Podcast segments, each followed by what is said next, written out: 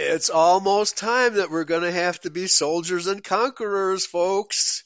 The deep state, as we talked about this morning on Bloodlines, is coming after us.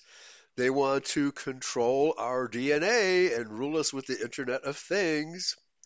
Okay, so that being the subject matter of this morning on Bloodlines, and that show is up on the download section of the website.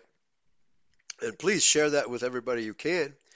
And today I'm going to do a follow-up. I texted Pastor Martins via Skype, and he's around, but I don't know whether his network is strong enough for him to do a show. And it's a hit and miss in South Africa these days because of the total corruption there.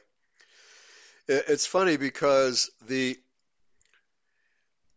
regime in the ANC, African National Communists, are nothing but figurines being pushed around by the banksters to do what they want them to do. The black government of South Africa is so incompetent that they can't trust them to do anything. So, but that they're not asked to do anything. They're just asked to stand there and look official. Look authoritative, officious. Look like you do know what you're doing. Just pretend that you know what you're doing, and we'll supply you with all the money you need to not do anything, right? That's how it works in the world today, okay? But I just put the link in the chat room of what the subject is going to be for today's Voice of Christian Israel. And this is really a gem, an absolute gem of a document. And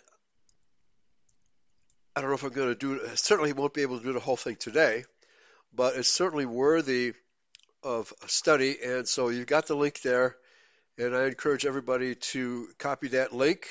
You can open it up and save it and distribute it to your friends as well. It's on the Internet Archive, full text of Ashkenazi Jews of Khazaria, a history by Gaylon Ross Freeman.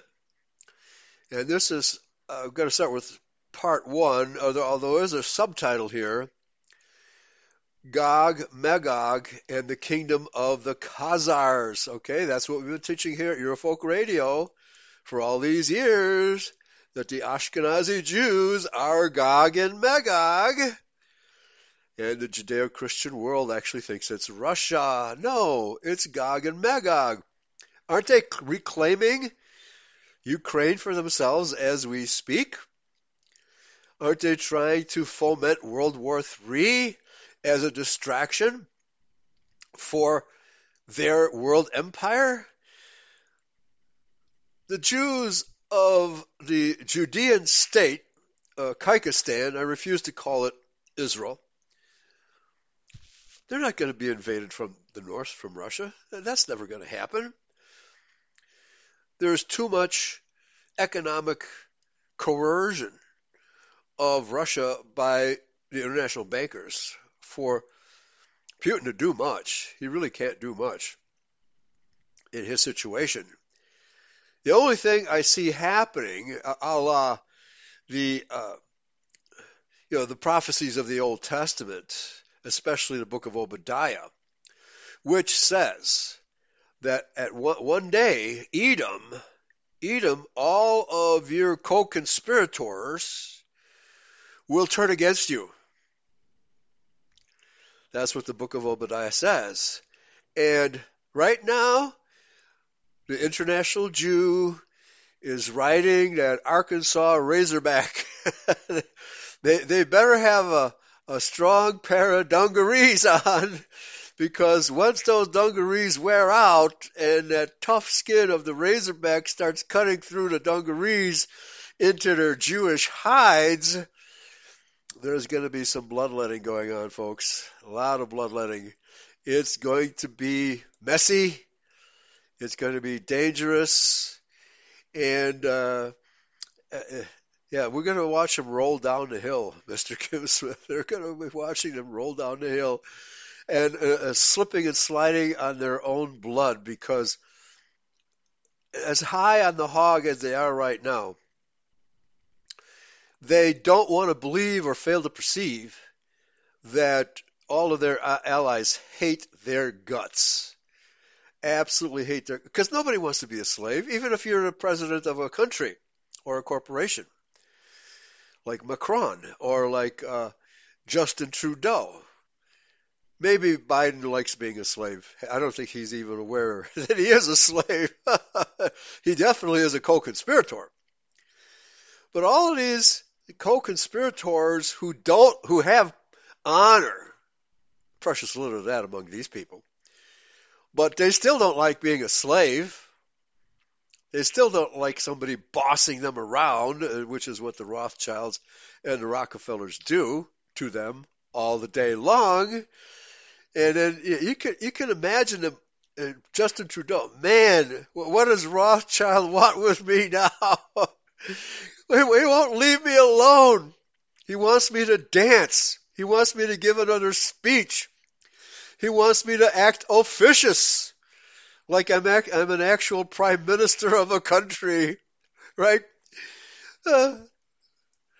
Please relieve me of this burden. I don't like being a slave. Well, you are a slave. It doesn't matter how rich you are.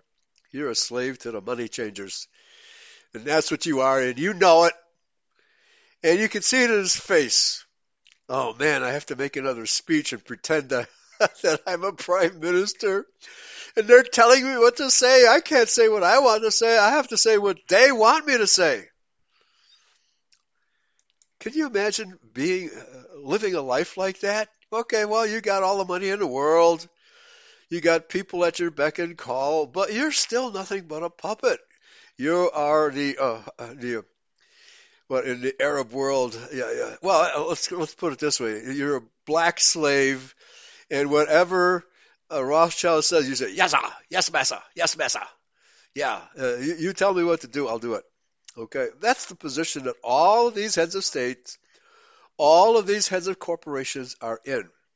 Unless, of course, they're really deep state and they're part of the in crowd of global Zionist Jewry. You know, but even there, their lives center around maintaining their hegemony of deceit and false information. And they've got to be really getting concerned, because the people, are waking up to their game. And the more we wake up to their game, the more uneasy they get, the more mistakes they make, and the more wars they stage that are going to fail for them. Okay? So as we were talking about this morning, by raising the interest rates, they're putting the squeeze on the consumer and making life tougher and tougher. And the more people who get squeezed, the more they become true information addicts. They want truth, they want the right information. Eventually, they'll come around to Eurofolk Radio and they'll learn the truth. So we just have to keep broadcasting the truth, and those people will eventually find us, and they will learn the truth, and they will realize who their slave master is.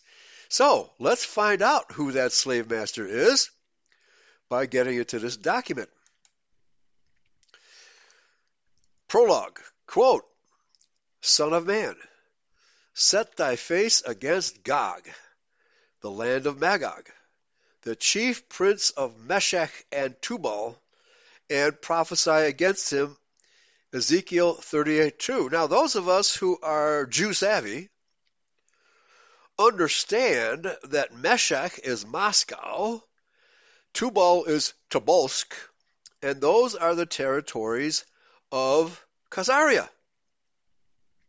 And that is where the Bolsheviks, that is the Khazars, the Khazar Jews, who stole Russia from the Russian people and turned it into one gigantic slaughterhouse with Bolshevik Jews slaughtering Russian Christians, and of course not just Russia, but the entire Soviet Union, which was simply handed over to Stalin at the end of World War II by Churchill and FDR.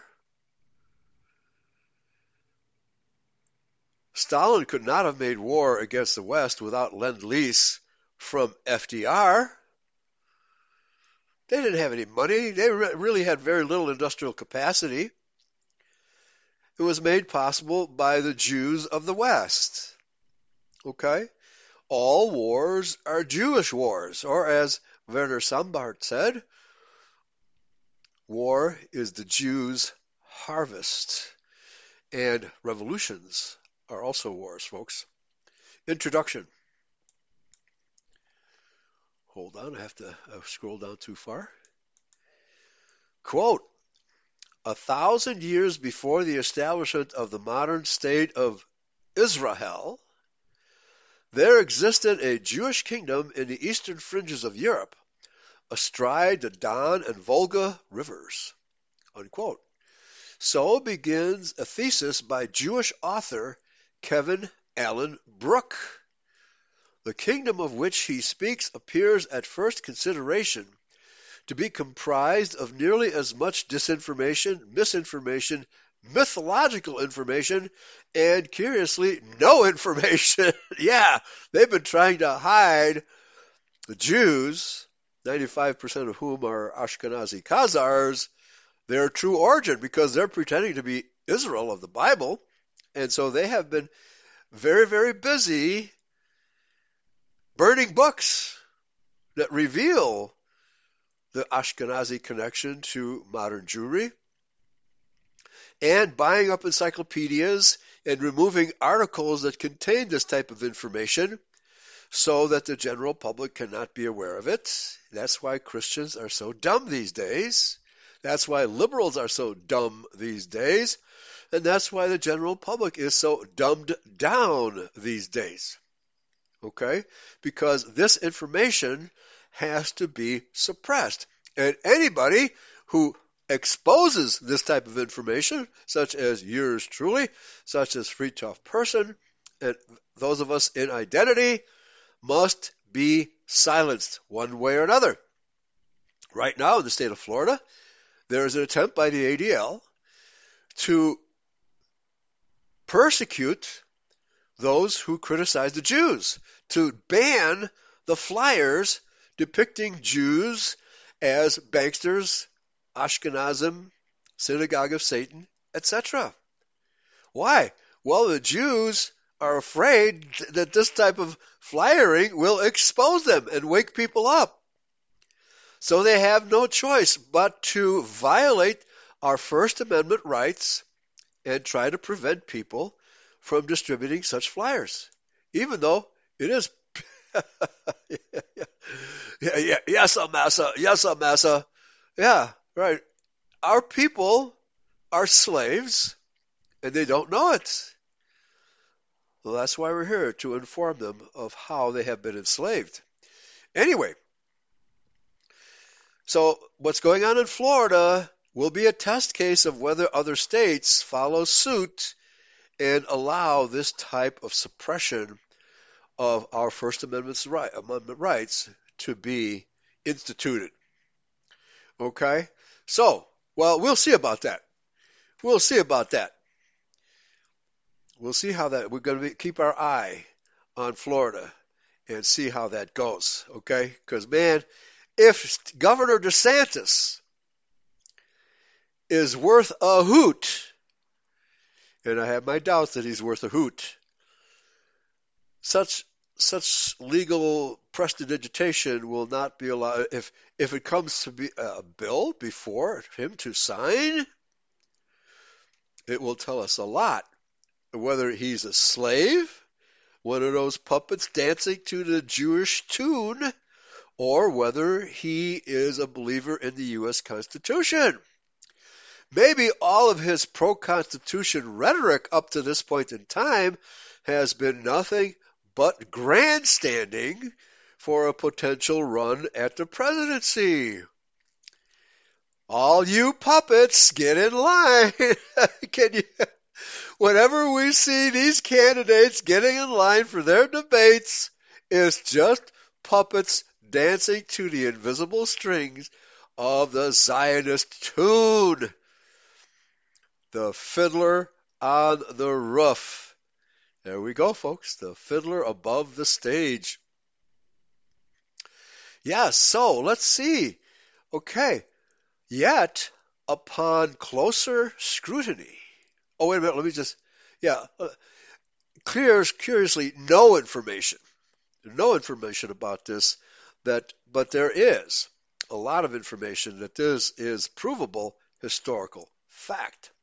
Upon closer scrutiny, this kingdom known as Khazaria, or the kingdom of the Khazars, is clearly revealed in a vast body of historical evidence, much of which has come down to us in the last 3 to 5 decades. Several words missing here. This mysterious kingdom, which has sculpted our modern world, that's correct. It has sculpted our modern world, because the Rothschilds are, in fact, Ashkenazi Jews, to an astounding and alarming degree. I can't believe this author is actually Jewish. Once occupied an immense land area of over 1 million square miles extending from western Hungary/Austria, eastward to the Ural Sea, north to the upper Volga, and its southern region extending to the Caucasus Mountains between the Black and Caspian Seas. It was at that time literally the largest country on earth. It has only been in the last several decades, however, that greater documented evidence from ancient manuscripts has come to light. The Jews can only suppress so much, and they can't suppress this information from every language, because there's a lot of Arabian literature that has come to light in recent years, so the Jews don't control everything. They have clamped down on the English literature, but there's all kinds of other languages that has records like these, and they haven't been able to suppress it all. And I would say, dare to say, that in the Eastern Orthodox world, there is way more literature that has not been suppressed. It's just a matter of whether those Orthodox Christians have the guts, the nerve, the temerity to make it public. And the same is true of the Vatican. The Vatican has literature along these lines as well. But we know that the Vatican was taken over by world Jewry in 1963 at Vatican II. The Roman Catholic Church is run by Jews, folks. It's not run by Catholics. So let's continue. It was at that time literally the largest country on earth. It has only been in the last several decades, however, that greater documented evidence from ancient manuscripts has come to light and revealed the astonishing historical truth of this ancient kingdom and its connection to the origins of modern-day Israel. Though little known to the West, and for that matter to even those currently occupying its ancestral land, the Khazar kingdom has been responsible for substantially shaping the history and political landscape of Europe, and specifically Western Asia, but also to a remarkable degree the entirety of human events on this planet. Let me see if I can get a date for this document. I don't see any dates here. I'd be curious as to when this book was written.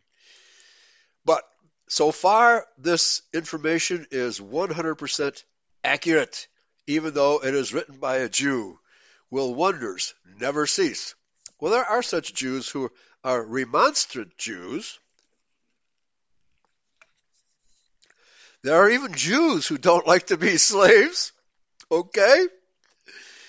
Oh, please, Massa, don't make me dance. So,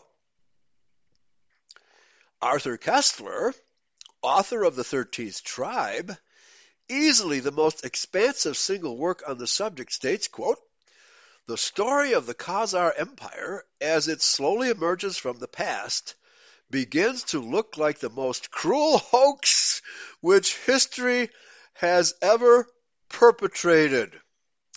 Well, actually, it's only the third most cruel hoax.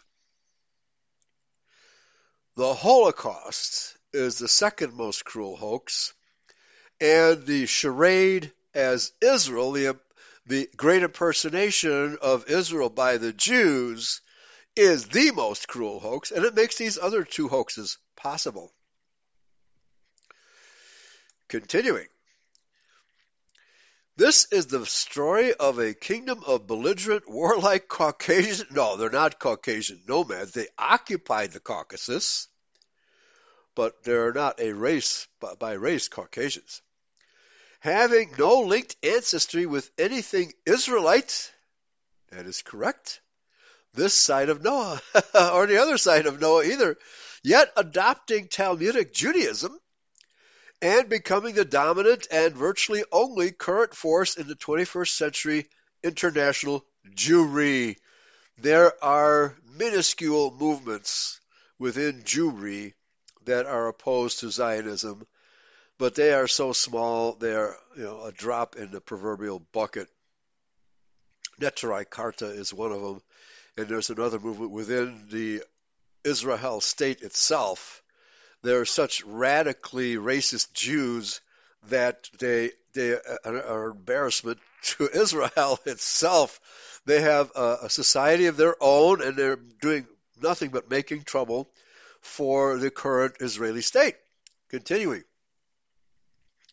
"During the course of this work, salient facts and issues will be presented without a too extensive reliance on tedious historical documentation.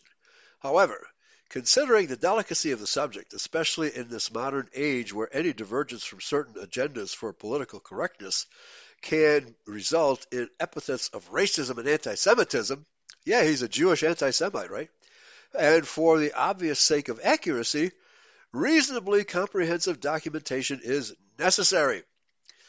In this, it will be shown that the cry of quote-unquote anti-Semitism hurled against those who do oppose the international actions of ones calling themselves Jews would be much like an immigrated Scotsman to America deciding to live on an Apache Indian reservation, coming to dominate its politics and economics, and then claiming that anyone disagreeing with his political and social agenda is racist and anti-Apache in their beliefs." Well said.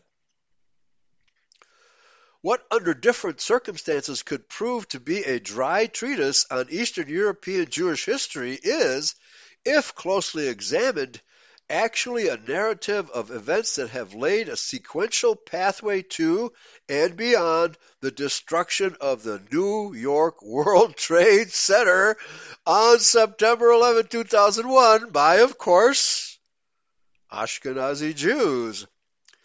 This historical timeline has been fixed in its present course, which by all appearances and in a most unexpected manner is culminating in the fulfillment of the biblical prophecies of Armageddon." Wow! Did I write this? This is fantastic. "But then, it has always been so with prophecy. The most consistent aspect in the nature of prophetic fulfillment is that it is consistently surprising. God has invariably worked to complete his desires prophetically, in ways that have not been understood until revealed in retrospect in the light of their actual happening." Well, we, in Christian identity, have foreseen these events. Dr. Wesley Smith, Bertrand Compaoré, Henry Ford, and many, many others have foreseen the eventual rise of the deep state, the international Jew, and all the evil deeds that they will perpetrate among us. These have been foreseen by those of us in Christian identity. The rest of the world is still largely in the dark. But if COVID doesn't kill them, It will wake them up. Or as Nietzsche said, what does not kill me makes me stronger. Hopefully it will make people wiser too. Next heading here, an historical perspective.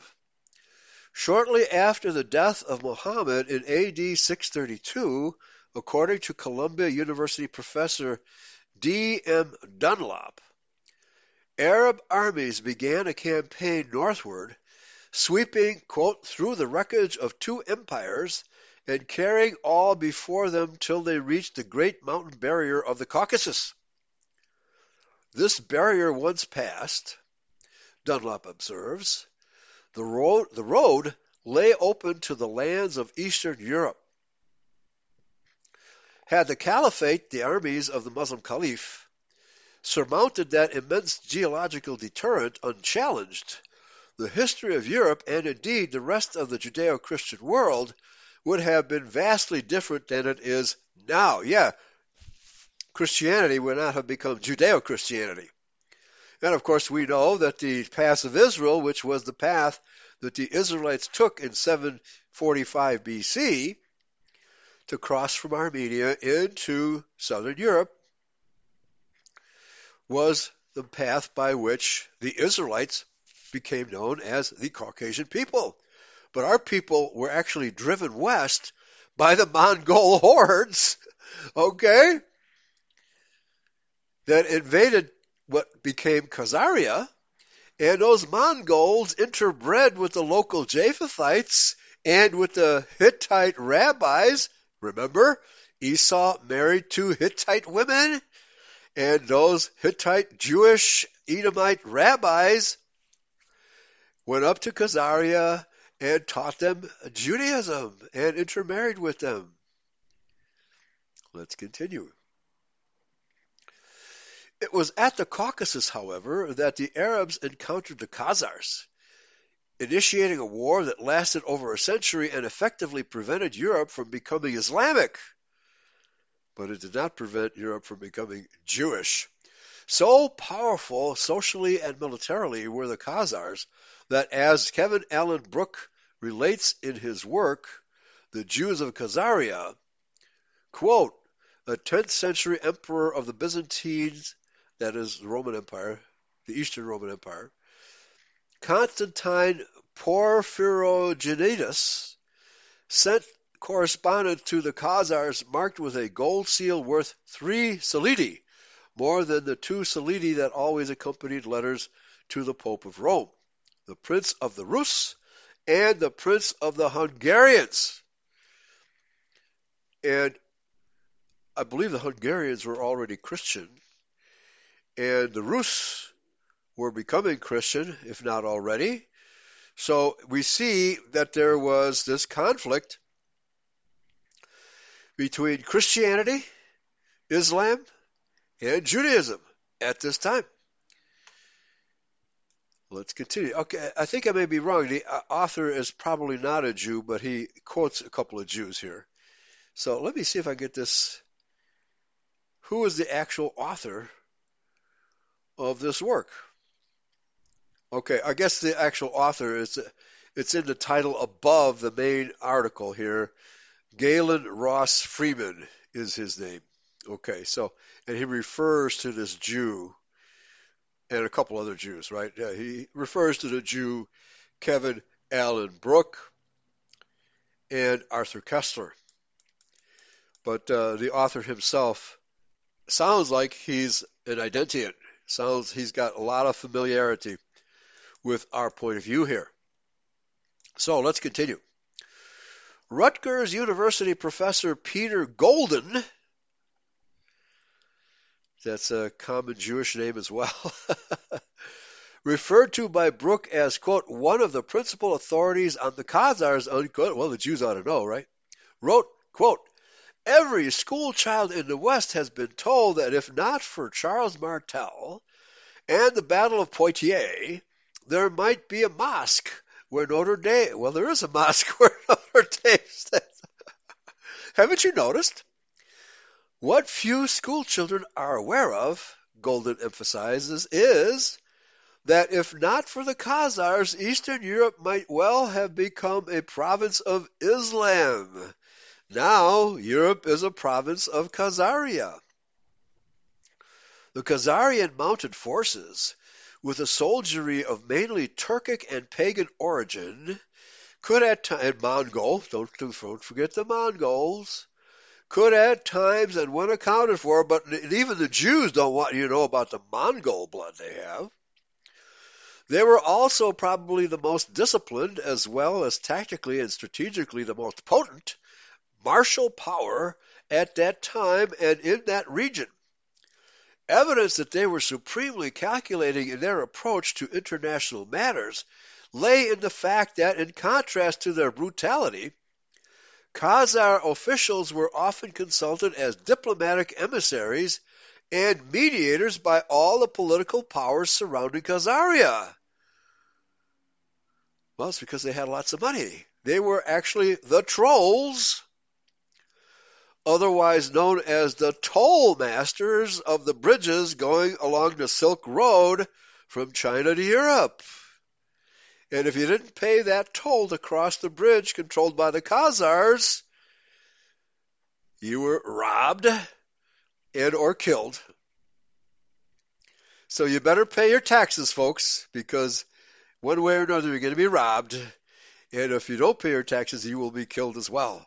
So, of course, in order to benefit from this trade between East and West, the Khazars had to be careful not to kill everybody so they could collect their money without having to work. All they had to do is, okay, you can cross the river now, right? You can cross the bridge. See you on your way back. The Khazars and their empire were at that time both highly respected and greatly feared, with good reason. At the peak of their empire, it is believed that the Khazars had a permanent standing army that could have numbered as many as 100,000 and controlled or exacted tribute, astonishingly, from 30 different nations and tribes inhabiting the vast territories between the Caucasus, the Aral Sea, the Ural Mountains, and the Ukrainian steppes. I'm surprised that the author doesn't even mention the Silk Road and the trolls, who were, in fact, Khazars. But, of course, they don't want to reveal too much. Right? Okay. They just want to reveal the good side of the Khazars. At the peak of their empire, yes, they could exact tribute from 30 different nations. Okay, and, of course, the Rus got tired of having to pay troll tolls. During their zenith, which is their apex, their high point, Khazaria completely girded the lands of what are currently Astrakhan, Kalmykia, Dagestan, Volgograd, Rostov, Ingushetia, Kabardino-Balkarsk, North Ossetia, and Chechnya, quote, at its maximum extent in the 9th century, says Brook, quote, Khazaria not only encompassed the northern Caucasus and the Volga Delta, but also extended as far west as Kiev. Ukrainia, folks. Ukrainia. That is the home of the Jews, even today. That's why they're killing all the Ukrainians, to make room for the Jews that might have to escape from Israel, Kyrgyzstan, should the need arise. Continuing. Oh, by the way, there aren't any Jews dying in that war. It's only white people. And it's white victims of Jewish wars who are volunteering to fight for Ukraine, getting shot in the back, and having their organs harvested by these same Jews and sold on the international market for millions of dollars. That's what's going to happen to you if you volunteer to fight for Ukrainia in this war, folks. You better inform your sons that that's what will happen to them if they volunteer to fight for Ukraine in this war. And we have a couple of videos up on that subject on the front page of Eurofolk Radio, or organ harvesting in Ukraine.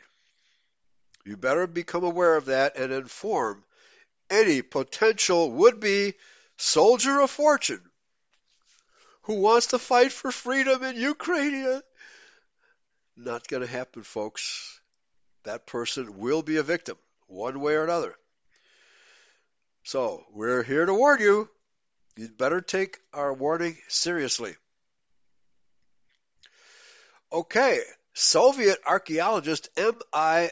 Artemanov states that for a century and a half, the Khazars were the supreme masters of the southern half of Eastern Europe and presented a virtually impenetrable bulwark, blocking the Ural-Caspian gateway from Asia into Europe. During that entire period, they held back the onslaught of the nomadic tribes from the east. Okay, but however, the steppes of Central Asia and Western, Eastern Europe and Western Asia were flatlands, which were also controlled by them. And that made it easy, and that's where the Silk Road went. Until recently, a great part of the problem with the historical obscurity of ancient Khazaria lay with the fact that the geographical area of the country was part of the Soviet Union, more Jews, which insisted on interpreting archaeological data within the framework of Marxist historical materialism. This Iron Curtain version of historical revisionism caused the Soviets to interpret that data in such a way as to present as fact that which was well fabricated but wrong. Okay? That's Jews rewriting history for us. This peculiar and obscure race inhabiting that land, in other words, it's the Khazars obscuring their own history for us, were described as blue-eyed and a very fair complexion. Well, there were blue-eyed Khazars because many of them were Japhethites. The Khazars are a combination of Japheth, Mongol, and Hittite. Commonly, they had long reddish hair and were reported as very large of stature and fierce of countenance. Other sources have added observations that there were black Khazars and white Khazars, noting that the latter were light-skinned and handsome, while the former were dark-skinned. This has, however, been rather conclusively refuted by scholars who have established that the distinction was not racial but social. It could have been racial too, because the Mongols were clearly darker than the Japhethites, and the Hittites were darker than the Japhethites. The black or Kara Khazars constituted the lower strata or caste, while the white or Ak Khazars were of the noble or royal classes. And this is true throughout all history, where the white people tended to dominate the darker people until the white people began to merge, amalgamate with the darker people, and lost their ability to rule. This type of class distinction was fairly common in Eastern Europe and all over the world, as evidenced by the more commonly known terms Black Russian and White Russian, denoting not skin color but class, but it also denotes a little bit of skin color too. In his book, An Introduction to the History of the Turkic Peoples, Peter Golden claims that the Chinese Tea and Shu Chronicle describes the Khazars generally as, quote, tall, with red hair, ruddy-faced, and blue-eyed. Black hair is considered a bad omen. Okay, well, how many Jews, how many Khazars fit that description anymore? Very, very few. Very, very few. Next heading here. The Khazars of Conquest and War. Of the ferocity and warlike tendencies of the Khazars, there is little doubt and much historical evidence, all of it pointing to a race of people so violent in their dealings with their fellow men that, well, they weren't their fellow men. They weren't Khazars, right? That they were feared and abhorred above all peoples in that region of the world. The Arab chronicler Ibn Sa'id al-Maghribi writes, quote, "They are to the north of the inhabited earth toward the seventh clime, having over their heads the constellation of the plough." Well, weren't they to the north of physical Israel as well? When the books prophesying that our people Israel will be invaded from the north by these same Khazars. Their land is cold and wet. According to their complexions are white, their eyes blue, their hair flowing and predominantly reddish, their bodies large and their natures cold. Yeah, brutal. Their general aspect is wild. The 9th century monk Drutmar of Aquitaine, in his commentary on Matthew 24:14, in Expositio in Mateum Evangelistum, stated that the Khazari, or Khazars, dwelt, quote, "in the lands of Gog and Magog."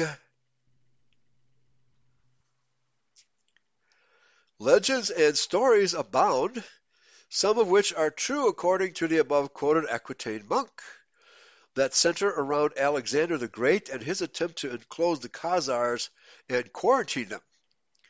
Due to their violent and barbaric nature from the rest of the civilized world, this endeavor apparently failed, Drutmar claimed, and they escaped. Some legends even claim they were cannibals. After the kingdom's conversion to Judaism, the term Red Jews came into usage out of the superstition of medieval Germans, who equated their red hair and beards and their violent nature with deceit and dishonesty. How about Esau? How about equating them with Esau? It is also well documented that they heavily taxed those passing through their lands, for none dared refuse them. Those are the trolls. You know, those ugly little trolls with hairy faces, right? That exacted tribute along the Silk Road going through their territory. According to Benjamin H. Friedman, himself a Jew and an apparent longtime associate and confidant of presidents and statesmen and high-ranking Jews as well, in an address presented in 1961 at the Willard Hotel in Washington, D.C., the Khazars were so belligerent and hostile that they were eventually run out of Asia and scattered amongst the nations of Eastern Europe. And that's how they became known as Khazar Jews. Heinrich von Neustadt, around 1300, wrote of them as the, quote, "terrifying people of Gog and Magog," unquote. Now do you understand why the history of Khazaria has been suppressed? Because the Judeo-Christians must be told that Russia is Gog and Magog instead of the Khazars. Excuse me while I take a sip. Good tea this morning. The territory of the Bulgars, themselves legendary for their fierceness in battle, was conquered by the Khazars in AD 642. A portion of them fled westward to the region of the Danube and the Balkans and formed what is now modern-day Bulgaria. Even in modern times, Muslim history calls the Khazar raids and the terror of those inhabiting that land. To this day, they call the Caspian Bahr ul-Khazar, the Khazar Sea.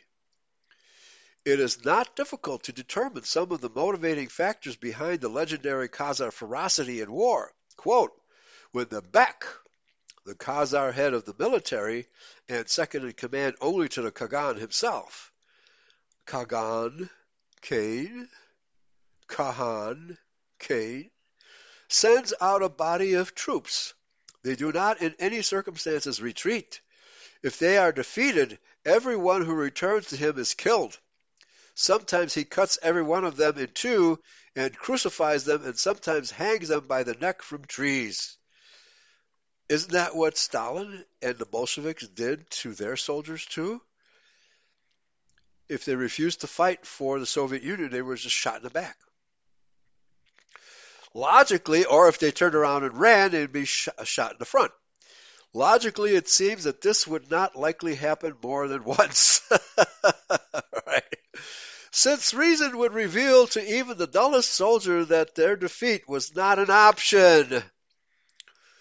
Such a practice would also have provided a strong impetus to the legend of Khazar fierceness, since, when faced with the choice of winning in battle or facing a worse death at home, which was the same true of those fighting for the Soviet Union, they had the same option. The options and the rational responses to them become painfully distinct. Either fight or die. All of these facts, mingled with the semi-factual legends of Alexander the Great and his attempts to wall up the Red Jews and isolate them, well, they certainly weren't known as Khazars in 300 BC. They had to be known by another name. Maybe they were known, but they were probably more associated with the Mongols who invaded that territory. I don't see Alexander the Great fighting against Khazars. That's probably misinformation from that monk. He probably misunderstands history. Anyway, so let's continue here.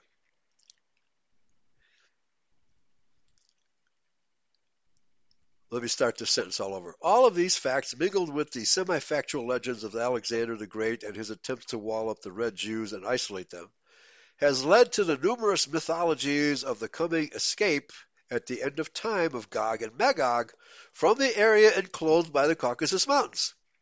This, as the legends say, in order to fulfill biblical prophecy in the final destruction of the world. Indeed, even Islam has such legends in its mythology. And from our perspective, Khazaria has invaded Jerusalem, the literal city of Jerusalem. But we are Israel, not the Jews, and they have invaded Jerusalem wherever we are. In Europe, America, Australia, Canada, South Africa, these Khazar Jews, through their banks, through their East India Company, through their West India Company, etc., have invaded true Israel all over the world. Okay? Yeah, Jen, there's all kinds of confusion about who is who. But all we have to know, insane in the Ukraine, thank you, Brother Aber. All you have to know, who's Jew and who's not Jew. Who's Khazar will tell you who is Jew. That's all you need to know. The Khazars and the Sephardics, only make about 5% of world Jewry today. If you could distinguish the Khazars from the people around them, and these days it's not that hard because the Khazars rule over the people around them just as they did in those days, the heyday in Khazaria, but they do so by deceit and banking, and they hire armies, proxy armies, to keep their hegemony complete. Okay? Yeah, and there are a few Jews today who have somewhat white skin and muddy blue eyes, right? And reddish hair. And maybe 1 in a million has blonde hair. You know, maybe those white genes from Japheth shining through and from intermarriage, because they have been intermarrying with the white race, at least in the last 100 years or so.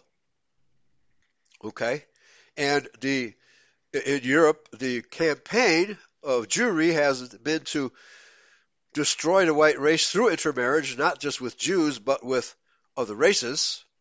You know, the Coudenhove-Kalergi plan.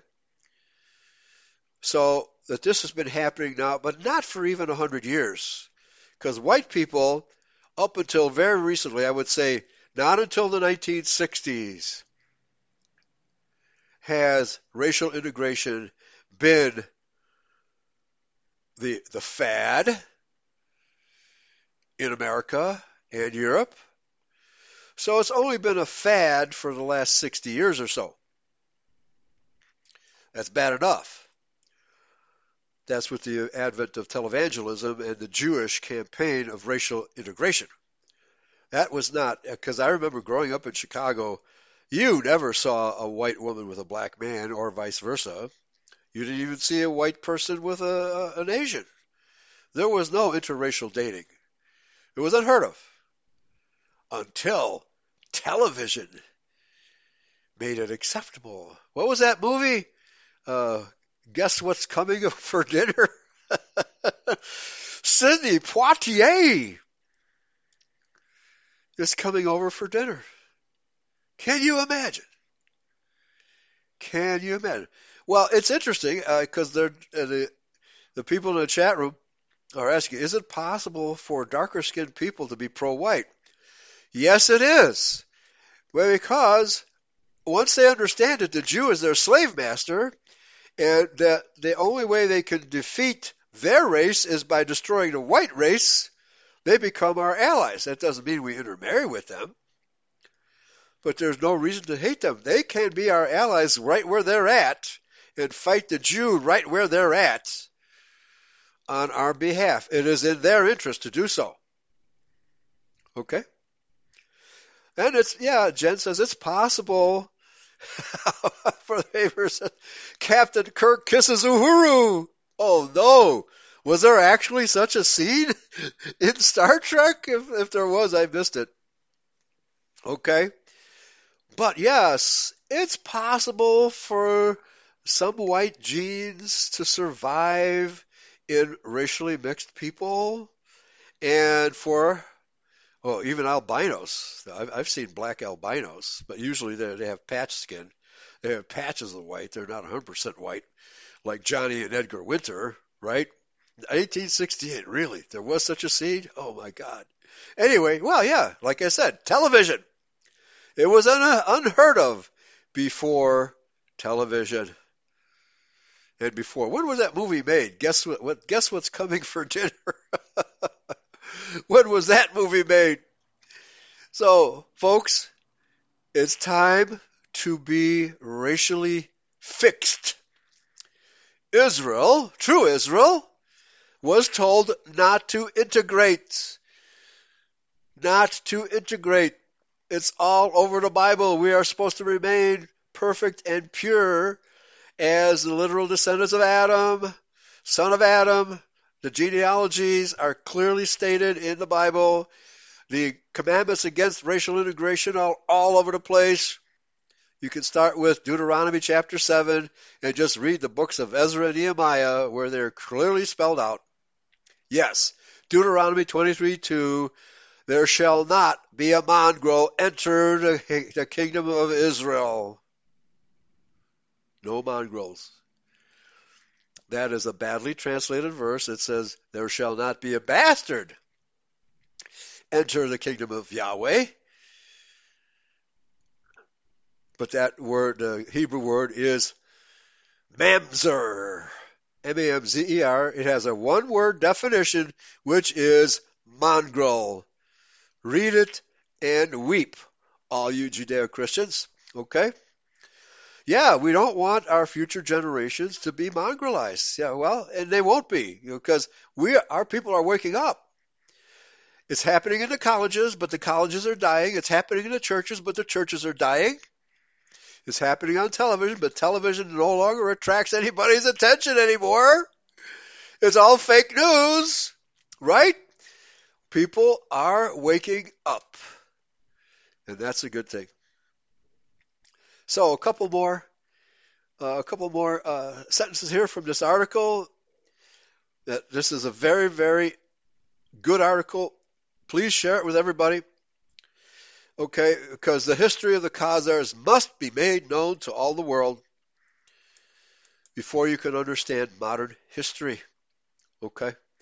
So, where did I leave off here? Okay, so, in a writing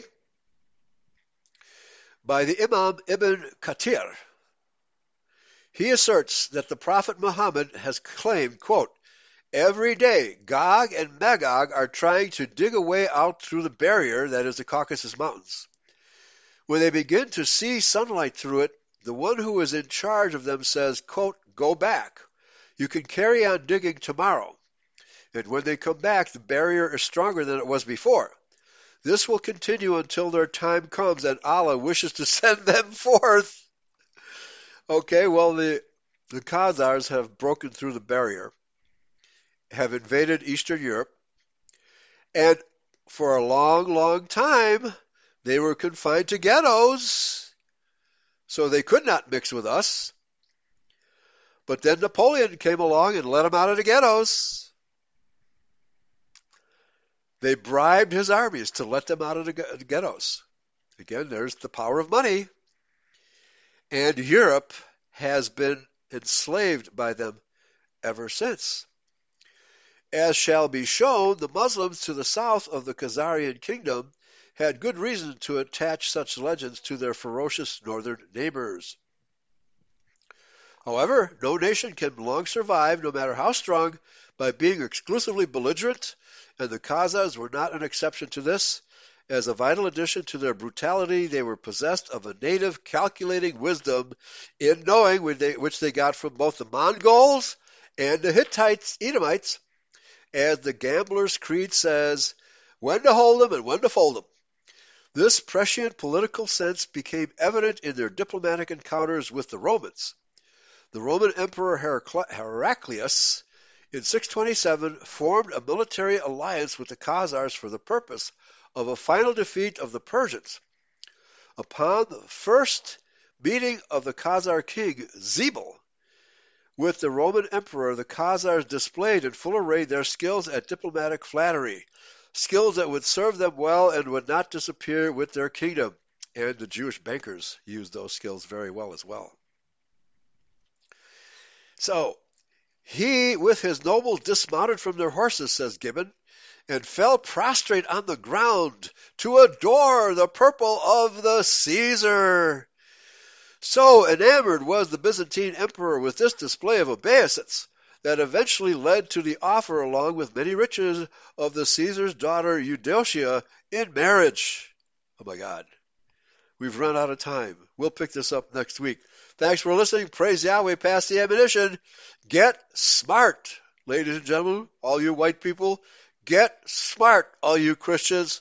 Understand what we've been telling you is the truth. Praise Yahweh. Pass the ammunition. See you all next time. Bye-bye.